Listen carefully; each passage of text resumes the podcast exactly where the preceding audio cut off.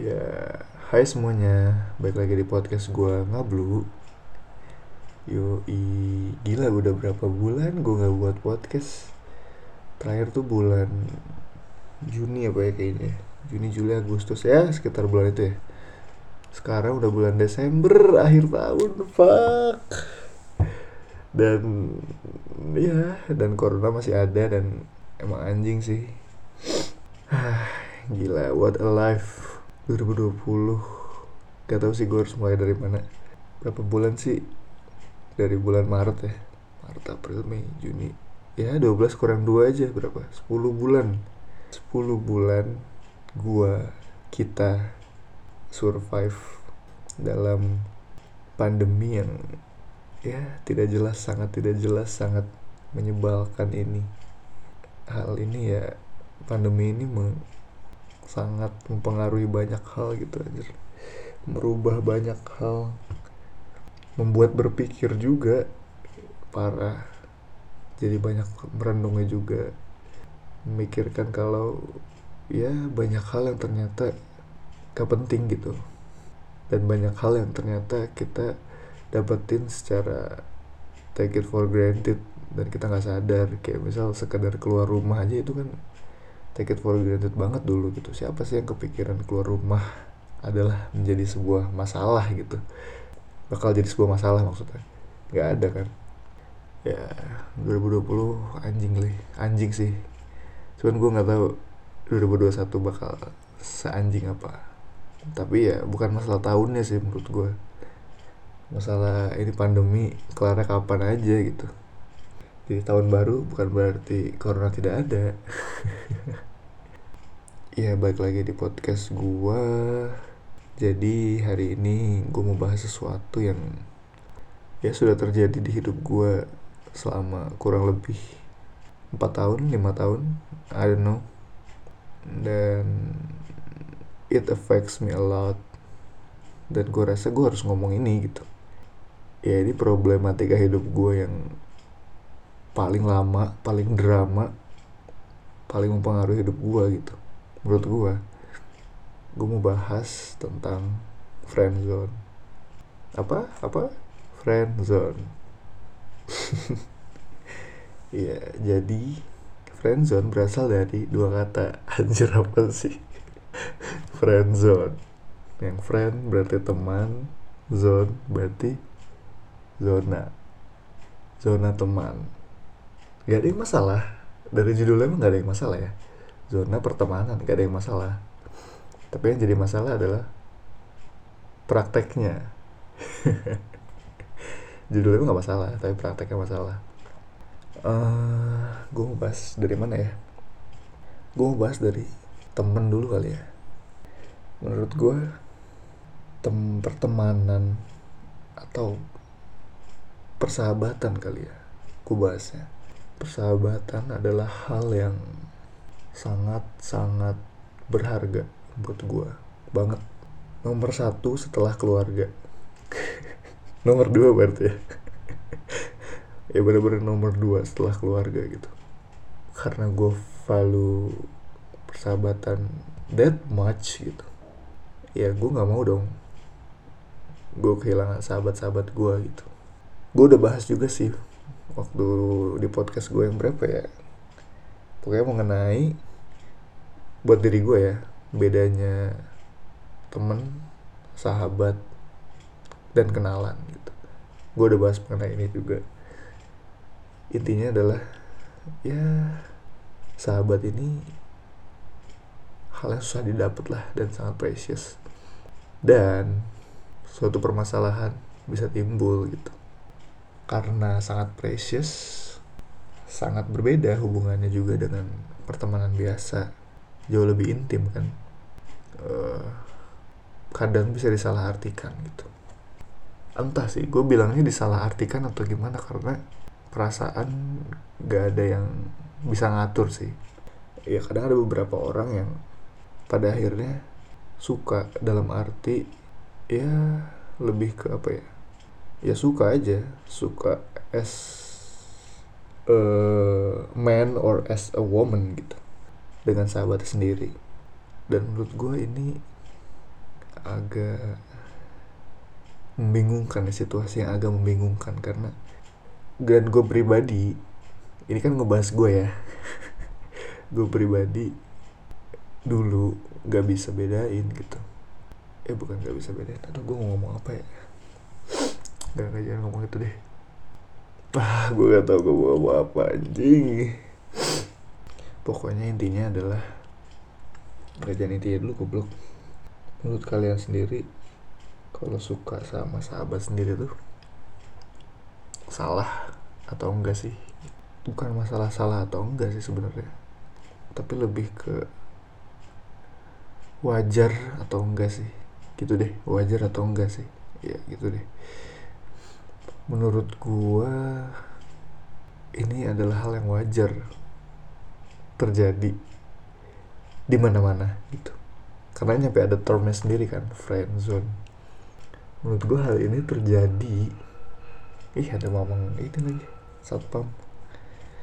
Ya menurut gue hal ini terjadi karena pada dasarnya kita kalau nyari pasangan itu nyari orang yang bisa bikin nyaman kan nyari orang yang ya kita rasa bisa bikin kita bahagia. Nyari orang yang kita bisa jadiin rumah untuk pulang. Nyari orang yang ngertiin ngertiin kita. Nyari orang yang bisa deket tapi jujur sama kita. Dan menurut gue aspek-aspek tersebut itu bisa didapat dari sahabat gitu. Ada beberapa aspek yang bisa didapat dari sahabat. Nah karena aspek-aspek tadi terfulfill dari hubungan persahabatan ini timbullah perasaan lebih gitu untuk memiliki. Dan di mana semua masalah ini mulai dari sini biasanya. Baik lagi ke pernyataan gue yang tadi tapi perasaan nggak ada yang bisa ngatur gitu tentang bagaimana lu menghadapi perasaan lu ini kan? Nah, sekarang gue mau bahas mengenai should haruskah orang yang berada di posisi itu yang suka sama sahabat sendiri itu ngomong perasaannya ke orang yang disuka atau diem aja dan tetap sahabatan kayak biasa. Menurut gue pribadi kita harus ngomong sih. Apa pun outcome-nya gitu. Karena menurut gue lebih baik gue tahu jawabannya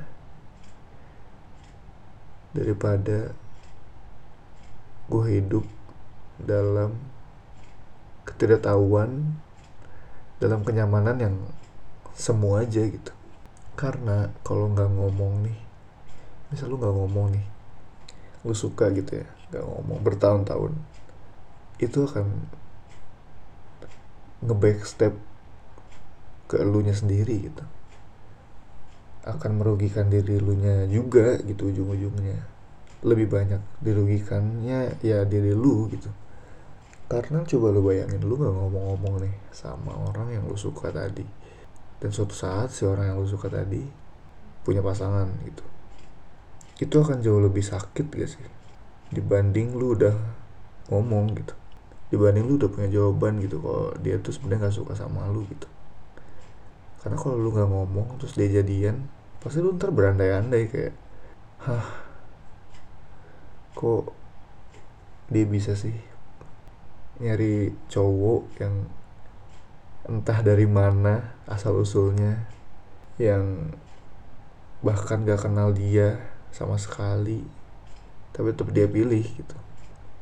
Dan itu akan menghantui terus. Dan akan mempertanyakan dan lu sendiri akan mempertanyakan posisi lu tuh sebenarnya ada di mana. Karena dari awal lu suka sama dia tuh hubungannya udah gak seimbang gitu perasaannya udah gak seimbang gitu. Sehingga hubungannya tidak seimbang. Ini bukan masalah siapa yang jahat siapa yang baik ya. Tapi menurut gue adalah dengan lu ngomong nih dan lu misal ditolak gitu. Oh enggak karena dengan lu ngomong pilihannya tuh cuma dua kan. Antara lu ditolak dan lu diterima. Ya enggak kalau ditolak of course sakit dan ke depannya mungkin bisa lu nggak jadi temenan lagi gitu. Kalau lu diterima ya it's a win-win dong ya enggak itu justru yang dicari kan. Nah tapi kalau lu nggak ngomong sama sekali kerugiannya adalah lu harus nahan perasaan lu harus mendem perasaan lu dan ikhlas-ikhlas aja setiap dia jadian atau suka sama orang lain gitu kan tapi plusnya adalah bisa sahabatan terus sama dia ya nggak? Hubungannya nggak akan goyang gitu. Tapi baik lagi karena gue pribadi lebih suka hidup dalam kenyataan yang pahit dibanding angan-angan palsu. Jadi menurut gue tetap lebih baik ngomong sih. Dengan wah walaupun konsekuensinya adalah merelakan sahabat yang dari awal tadi udah gue bilang precious gitu kan. Yang udah gue bilang berharga. Menurut gue itu adalah harga yang cukup gitu untuk membayar itu semua gitu. Karena menurut gue buat apa sih? Coba kalau gue kasih opsi lebih baik lu hidup 70 tahun dalam kebohongan dalam ketidaktahuan atau lu hidup 20 tahun eh enggak hidup 70 tahun dalam kebohongan dan kenyamanan yang fana nih yang lu nggak tahu kebenarannya. Atau lebih baik hidup 20 tahun tapi hidup dalam kejujuran dan lu tahu faktanya lu tahu gak ada kebohongan dalam hidup lu gitu. Walaupun terkadang pahit gitu. Gue tetap lebih milih hidup 20 tahun itu karena gue nggak mau hidup lama tapi misal orang-orang di sekitar gue bohong orang-orang di sekitar gue ngasih sugar coating ngasih kemanisan-kemanisan yang tidak perlu dalam setiap kata-katanya. Gue lebih baik hidup 20 tahun dalam kayak kayak kejujuran aja. Nah berangkat dari situ ya gue rasa confess adalah jawaban yang paling baik untuk menghadapi hubungan friendzone sih.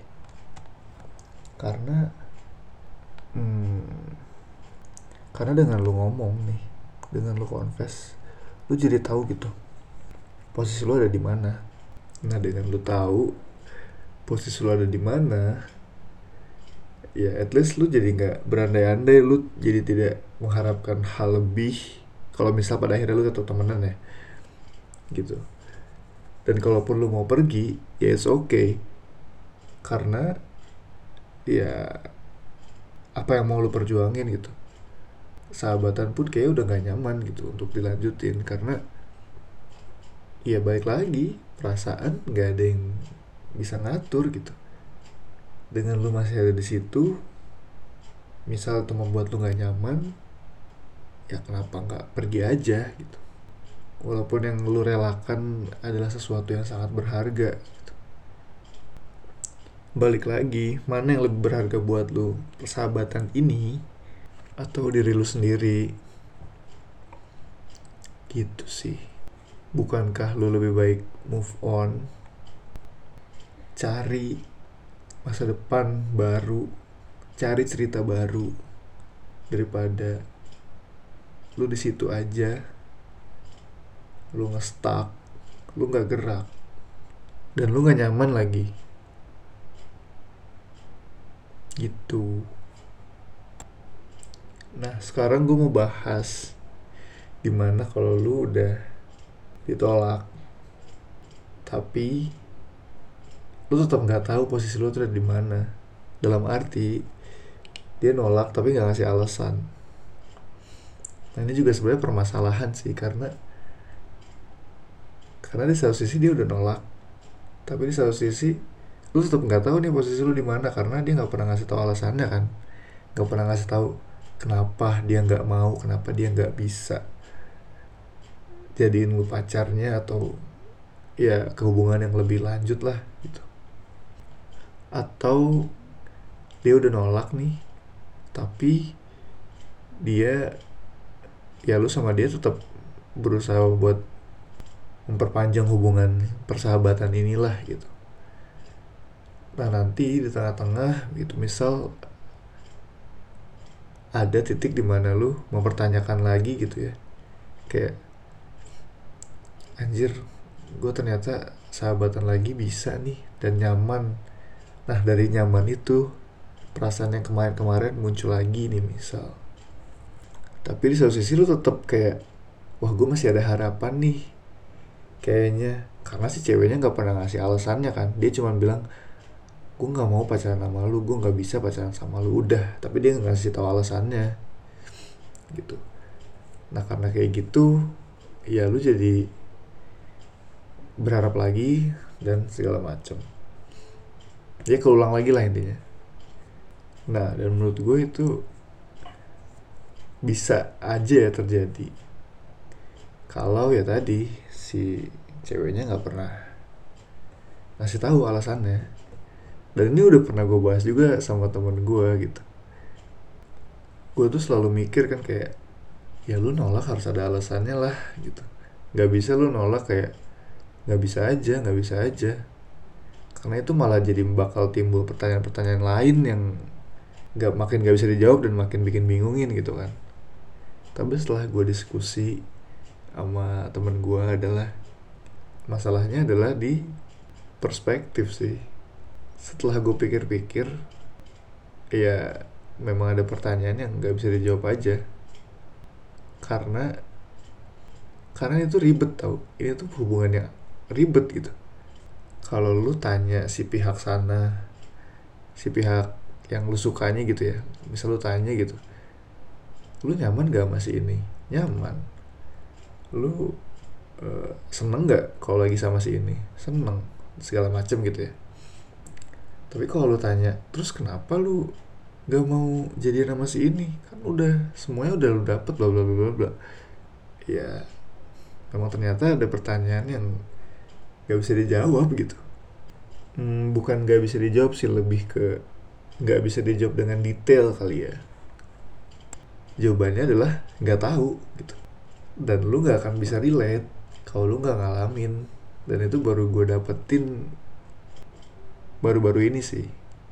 Kayak ya memang ternyata si pihak sananya pun nggak tahu alasan peleknya gitu. Cuman jawabannya cuma satu yang nggak bisa aja gitu. Gak tahu dan gak bisa aja gitu. Dan ternyata itu adalah jawaban yang valid dan sudah cukup gitu. Menurut mereka gitu ya gue pun masih mencoba mengerti sih maksudnya kenapa nggak bisa kenapa nggak bisa kenapa nggak bisa tuh gue masih mencoba mengerti sih. Tapi balik lagi kan gue nggak bisa naro ya ternyata gue nggak bisa naruh kaki gue di sepatu mereka kalau gue tetap mempertanyakan. Gitu sih gue mikirnya. Karena kalau gue pribadi yang berada di posisi mereka gitu ya misal gue ada yang suka nih maksudnya gue punya sahabat terus dia ternyata suka sama gue gitu ya. Gue pribadi maksudnya kalau udah sedekat itu ya udah sedekat itu benar-benar sedekat itu gitu gue pribadi bakal jawab cobain dulu aja gitu. Ya kan? Berarti ini masalah perspektif aja kan? Masalah pola pikir yang emang beda aja gitu. Nah kenapa gue bakal jawab cobain dulu aja ya karena lu nggak bisa ngejudge sesuatu sebelum lu nyoba sebelum lu nyemplung. Gue mikirnya gitu kalau pola pikir gue ya. Gitu sih. Karena toh kalau pada akhirnya kita gak nyaman satu sama lain atau enggak pada akhirnya kita nggak cocok gitu ya ya ya udah gitu. Kita bisa berhenti. Dan justru gue malah apa ya lebih nge-value hubungan yang kayak gitu karena saat nanti kita udah jadi mantan gitu ya kita bakal ya kita bakal udah ngerti point of view satu sama lain kita bakal udah sama-sama nyoba satu sama lain. Dan karena dengan kita udah nyoba kita jadi tahu nggak bisanya tuh udah di mana. Kita kita gitu. Kita berdua tahu nggak bisanya tuh udah di mana sih gitu kalaupun kita tahu ujung-ujungnya kita putus kita tetap bisa sahabatan lagi gitu. Tapi dengan sudut pandang yang berbeda dengan sudut pandang yang kita udah sama-sama nyoba nih gitu. Kita sama udah sama-sama usaha nih gitu sih. Dibanding misal dari awal udah ditolak dan gak ada alasan sama sekali gitu ya. Alasannya tuh cuman kayak nggak bisa aja nggak bisa aja lah tahu dari mana? Nggak bisa aja kalau nggak kalau lu nya aja belum nyoba gitu. Kita aja belum nyoba gitu. Gue mikirnya gitu kalau gue perspektif gue dan pola pikir itu yang barusan gue omongin. Bikin gue nggak nggak bisa pergi-pergi sih. Dari hubungan kayak gitu ya. Aduh anjing ya tapi dari sini gue jadi belajar banyak banget sih. Banget banget. Bahwa ya nggak semua yang lu mau bisa lu dapet. Terus lu jadi lebih banyak introspeksi diri sih. Kayak bertanya-tanya kan kayak salah gue di mana sih? Salah gue di mana sih? Salah gue di mana sih? Dan itu sangat membuat gue berkembang sih. As a person ya gitu. Karena ya gue termasuk orang yang batu ya. Tapi dengan adanya hal kayak gini tuh gue jadi mikir kan kayak ya lu nggak bisa sebatu itu lagi kalau untuk urusan perasaan gitu. Karena lu berurusan dengan dua orang gitu lu dan orang yang lu kejar tadi gitu. Dan hubungan pertemanan yang harus lu jaga juga gitu karena lu tahu ini tuh precious itu gitu. Kok gue manggil diri gue sendiri lu sih? Ya udahlah nggak apa-apa. Ya yeah, that's the point sebenarnya. Nah gue sekarang mau bahas nih selalu confess dan ditolak nih lu lebih baik stay atau pergi gitu ya. Tapi tadi sebenarnya sempat gue bahas sih di depan menit keberapa ya sempat gue bahas sih. Uh, lu lebih milih eh mana yang menurut lu lebih precious gitu kan? Kalau gue pribadi gue kalau gue sekarang ya gue lebih memilih buat pergi sih. Mungkin di awal-awal gue mikir kan kayak oh ya udah ini kan perasaan perasaan gue gitu ya maksudnya yang suka juga gue kenapa gue harus pergi gitu kenapa gue harus eh, nggak uh, temenan lagi sama dia toh. Memang gak ada masalah kok memang masalahnya hanya di gue hanya di perasaan gue gitu kan. Tapi setelah ya setelah gue menjalani gitu ya menurutku jawaban yang tepat ya adalah memang pergi sih. Karena dengan lu confess aja itu sebenarnya lu udah ngerusak hubungan pertemanannya pertemanan ini gitu. Ngerti gak sih? Karena dengan lu confess itu kan berarti si pihak sananya jadi tahu kan lu suka sama dia kan. Nah itu akan mempengaruhi cara si pihak sananya nih yang lu suka tadi buat Eh, berhubungan sama alunya gitu. Dia pasti dari pihak sananya juga jadi mikir-mikir lagi setiap dia mau ngejawab pertanyaan lu lah atau setiap mau nanggepin lu lah dia pasti mikir-mikir lagi kayak anjir nih bakal bikin dia baper lagi nggak ya kalau gue kayak gini? Kalau misalnya ngelanjutin ya kalau misalnya lu lanjutin hubungan pertemanannya pasti si pihak sananya juga bakal kayak gitu sih kayak anjir nih gue kalau ngejawab kayak gini ini si anak anjing nih bakal baper lagi nggak ya sama gue jadi serba salah gitu. Dan lu sebagai pihak yang udah confess pun jadi ngerasa kayak anjir gue harus kayak biasa aja nih gue nggak boleh uh, ngasih afeksi yang lebih. Ntar dikiranya gue masih suka lagi. Gitu loh. Jadi jadi lu bakal ada di hubungan yang serba salah gitu. Apa-apa tuh serba salah gitu. Nah itulah kenapa gue lebih prefer untuk pergi. Belum belum kalau misal lu masih punya perasaan emang masih punya perasaan sama dia ya itu bakal jadi lebih masalah lagi. Karena uh, lu sendiri yang bakal sakit gitu. Kalau misal sih pihak sananya misal punya cowok atau segala macem yang tadi udah gue bahas juga. Padahal niat awalnya lu confess tuh biar lu gak mendem-mendem gitu kan. Biar lu tahu juga kan jawaban jawabannya gitu. Tapi kalau ujung-ujungnya malah lu jadi mendem-mendem juga ya berarti confess lu kemarin buat apa gitu? Sia-sia aja. Nah itulah kenapa gue prefer untuk pergi. Karena ya hubungannya sudah tidak sepure dulu. Hubungannya sudah aneh. Hubungannya sudah tidak nyaman. Udah gak nyaman udah gak nyaman banget pasti gue yakin. Mungkin lu ada bakal ada di pilihan kayak tapi kan persahabatan ini sangat precious gitu kan masa sih gue pergi gitu? Tetap tetap tetap bingung gitu. Ya udah gimana gitu? Hubungan yang precious sudah lu rusak gitu. Sudah rusak hubungan preciousnya itu gitu. Kalaupun lu mau memperbaiki itu tuh nggak akan jadi 100% gitu. Nggak akan 100% baik lagi gitu. Jadi buat apa? Dan menurut gue alasan salah satu alasan lagi ya untuk pergi ya yang menurut gue sangat kuat sih. Ya azan eh terazan dulu deh. Ya salah satu alasan uh, kuatnya adalah misal di kemudian hari nih lu dapet jodoh atau lu dapet pasangan lah ya itu tuh jauh lebih gampang lu ngejelasin posisi mantan mantan lu tahu dibanding lu ngejelasin posisi si sahabat yang lu suka ini gitu. Ngerti gak sih maksud gue jadi kayak misal lu jelasin mantan lu gitu ya iya dia ini mantan gue gitu. Kita dulu pernah jadian segala macem. Dan gue rasa si jodoh lu ini atau si pasangan lu ini akan jauh lebih nggak apa-apa gitu dibanding kalau lu cerita gitu misal iya dulu nih dia sahabat gue tapi gue pernah baper tapi gue ditolak sih. Itu sumpah jauh lebih susah ngejelasinnya.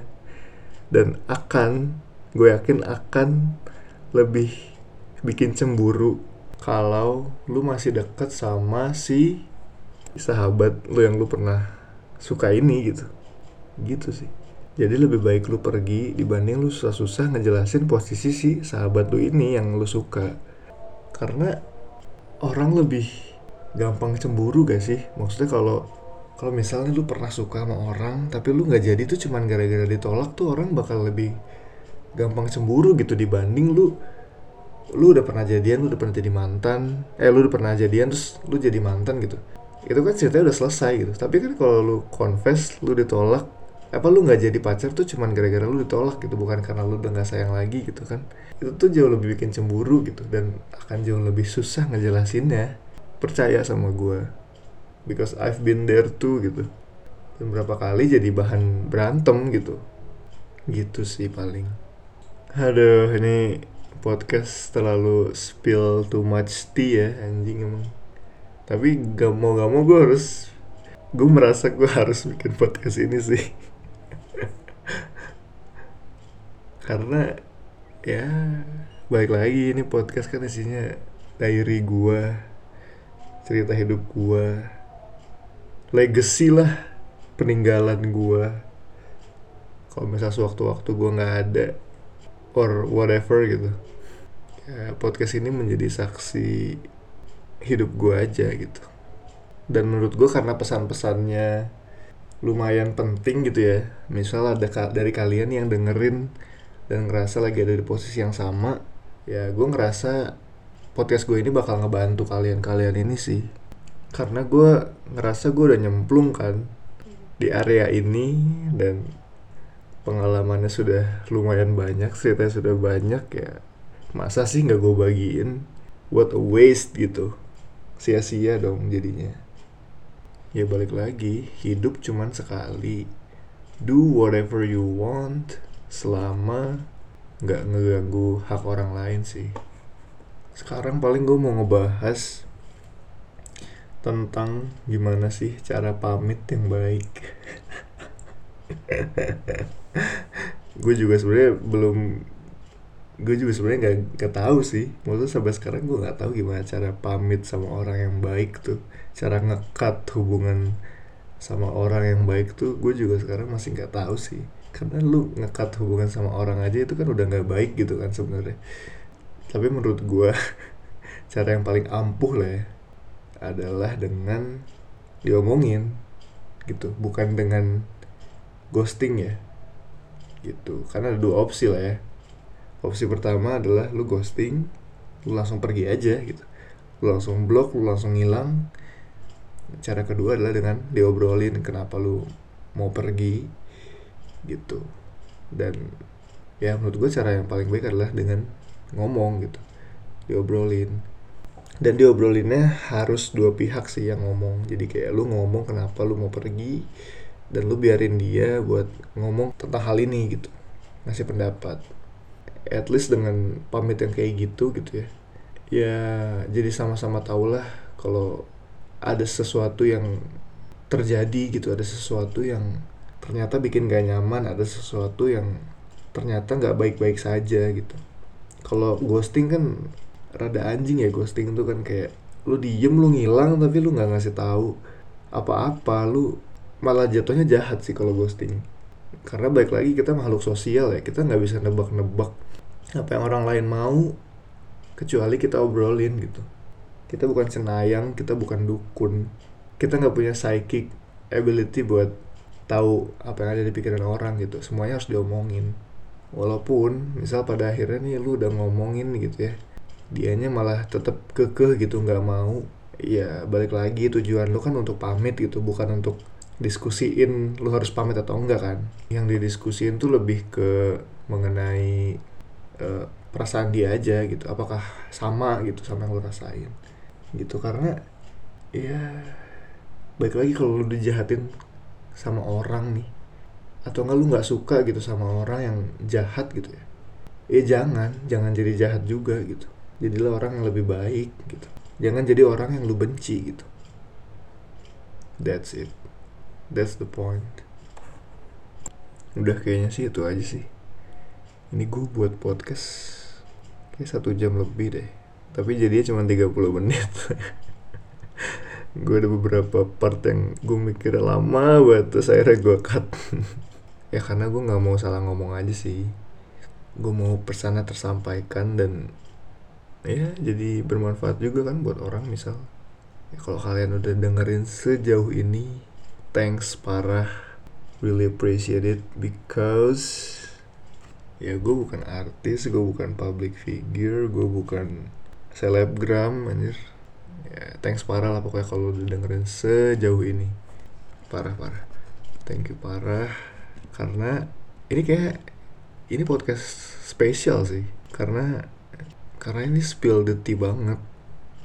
Gitu aja sih. Thank you thank you banget thank you banget yang udah dengerin. Wah podcast gue yang terakhir tuh nembus 26 juga anjir. Wih. Soalnya awal-awal tuh Awal-awal gue bikin tuh yang yang dengerin tuh cuman Berapa gitu kan. Tapi butuh berapa bulan ya? Akhirnya jadi 26 Tapi gak apa-apa Maksudnya Berarti ada 26 orang gitu yang ya nggak 26 orang lah. Ya at least 20 orang lah ya. Berarti ada 20 orang nih yang mau dengerin ocehan gue selama itu gitu. Thank you thank you banyak. Sampai ketemu di podcast gue selanjutnya bye bye